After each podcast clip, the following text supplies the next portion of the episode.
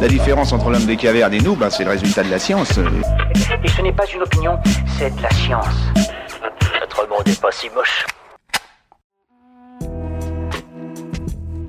Pourquoi gonfler?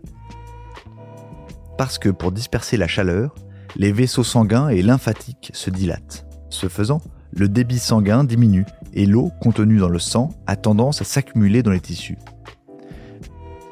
Eau excédentaire est évacuée jusqu'au rein qui la transforme en urine par le système lymphatique. Mais celui-ci tourne aussi au ralenti, laissant alors les tissus gonflés, en particulier les extrémités comme les pieds. Chire ou surrelever les jambes suffit normalement à améliorer la situation.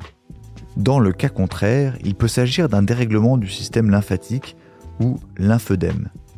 Les plus fréquents sont généralement consécutifs à un événement partiellement la circulation de la lymphe, chirurgie, traumatisme, cancer, infection parasitaire. La peau du membre touché s'épaissit et peut devenir rouge et dure, ou présenter ce que les médecins appellent le signe du godet. À peau avec un doigt. Une petite dépression y subsiste pendant un temps anormalement long. Le lymphodème ne doit pas être confondu avec l'œdème des jambes, qui concerne souvent les deux jambes et est dû à l'accumulation d'eau liée à une sang et non de la lymphe.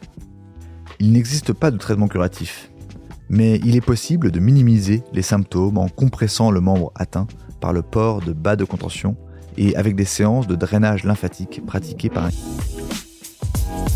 Voilà. Il ne reste plus qu'à vous remercier de votre attention. Au revoir.